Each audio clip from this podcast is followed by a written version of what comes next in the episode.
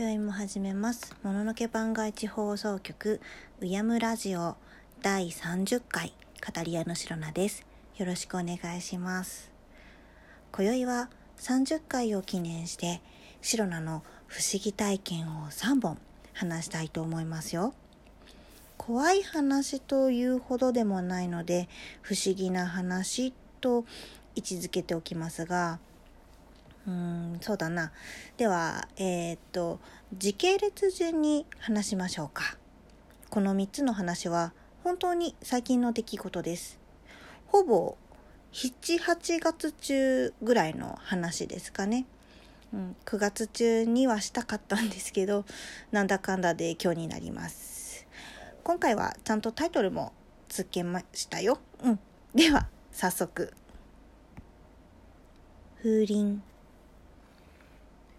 私の家のお向かいさんの玄関側の2階の窓には一年中風鈴がかけられている。黒に近い銅色のいわゆる南部風鈴というやつだ。ガラスの風鈴に比べてピンとした高い音が鳴る。私はこの音が苦手だ。冬の冷たい風に吹かれてもチリチリと鳴り続けるそれは木枯らしの季節にはストレスにすら感じていた。お向かいさんは気にならないのだろうか。窓の外側にかけられずっと吹かれている風鈴。鋭く高い音は私の自室まで聞こえ夜中の静かな時間に気になってしまうともう月の頭にお向かいさんが挨拶に来た。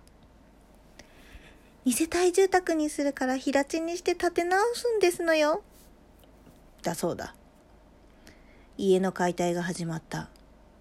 家具がすべて運び出された家にあの風鈴はまだかけられたままだった。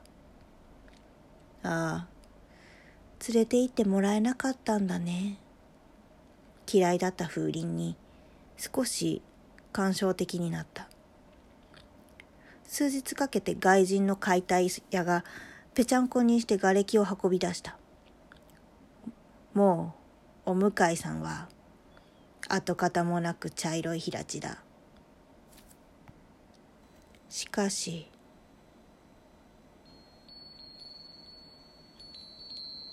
あの風鈴の音がまだ聞こえる。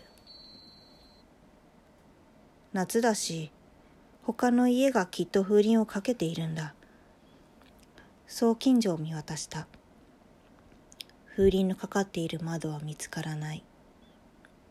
斜め向かいも裏もその隣もなんなら団地の自分の家を囲む筋の家をすべて見て回ったけど風鈴がかけられている家はなかった。今時風鈴で涼を感じる日本の風習は薄れてきているのかな？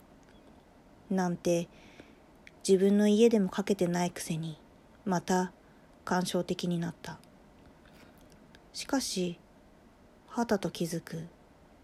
ならあの音はどこから？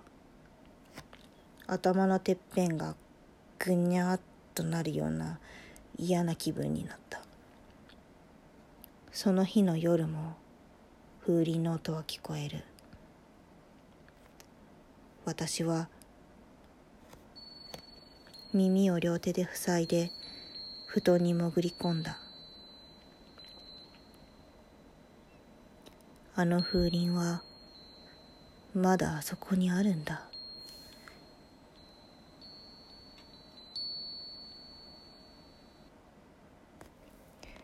影。リビング隣のウォークインクローゼットを開ける。途端黒い影が私の足元から斜め前に向かって勢いよく飛んだ。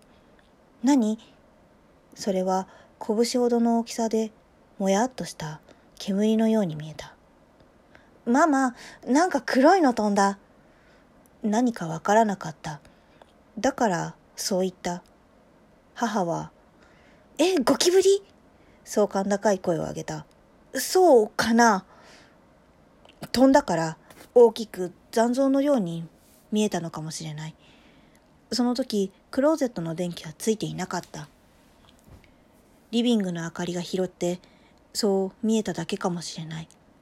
自分もあれは虫だったのかもしれないと思うようになった。早速それ専用の置き型煙式殺虫剤を焚いた。その日は一日立ち入り禁止になった。次の日母が確認しても虫は出てきていなかった。あの影は何だったんだろう。額縁。私の家のリビングにはグランドピアノがあります。そのピアノの椅子の左側は壁になっていて、そこに A3 サイズの絵の入った額が飾ってあります。中の絵は他愛のない母が描いた家族のイラストです。額に飾ってあるといってもガラスの圧で挟み込んであるだけで、それはもう数年前からそうやって飾られていたものです。ふと中の絵が斜めにずれてしまっていました。それに私は気づいていました。でも放置していました。そんな状態が数日過ぎたある朝、母が、シロちゃん、絵直してくれたのね、と嬉しそうに振り向くざま聞いてきたのです。絵はきれいに崖縁に挟まっていました。しかし私は、ううん、私じゃないよ。母でも私でもなければ、それを直せる人はいません。重力があるのだから、下にずれた絵が勝手に元の位置に戻るなんてことはありえません。一体誰が絵を直してくれたのでしょう？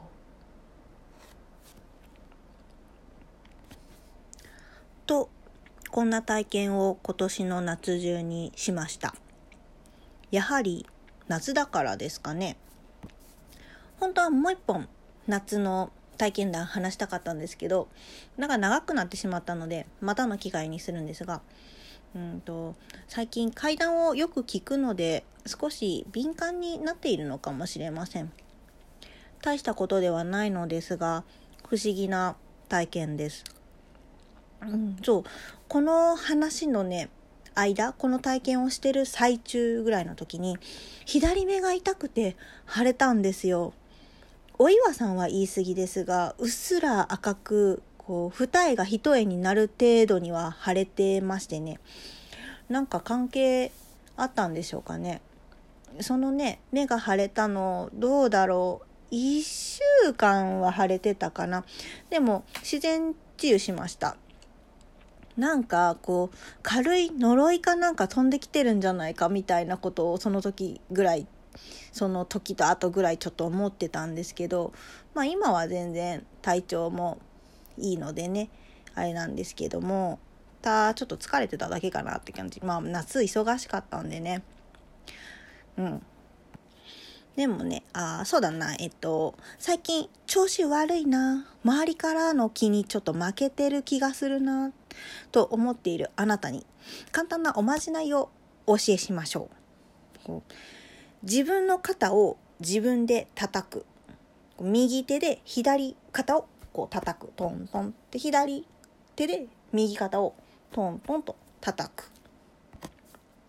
これでね、えっ、ー、と、背後から来るこう嫌な邪気から自分を守ることができます。バリアです。でこれがねやってちょっと気持ちいいなと思う時っていうのはこう何かがねこう近づいてきてる時なのでそうと念入りにこうねトントントンってしとくといいんじゃないかなと思いますよ簡単なのでねやってみてくださいあとねあの1本目の風鈴は音はえっ、ー、と地震災の後は聞こえなくなりましたやっぱりああいう儀式ってこう形だけのことじゃなくてちゃんと何か理由があるんでしょうね。ということで今宵はこの辺であら不思議だなとぐらい思っていただければ幸いです。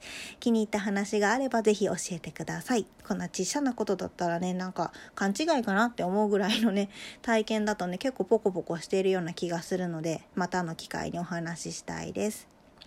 では次回予告です。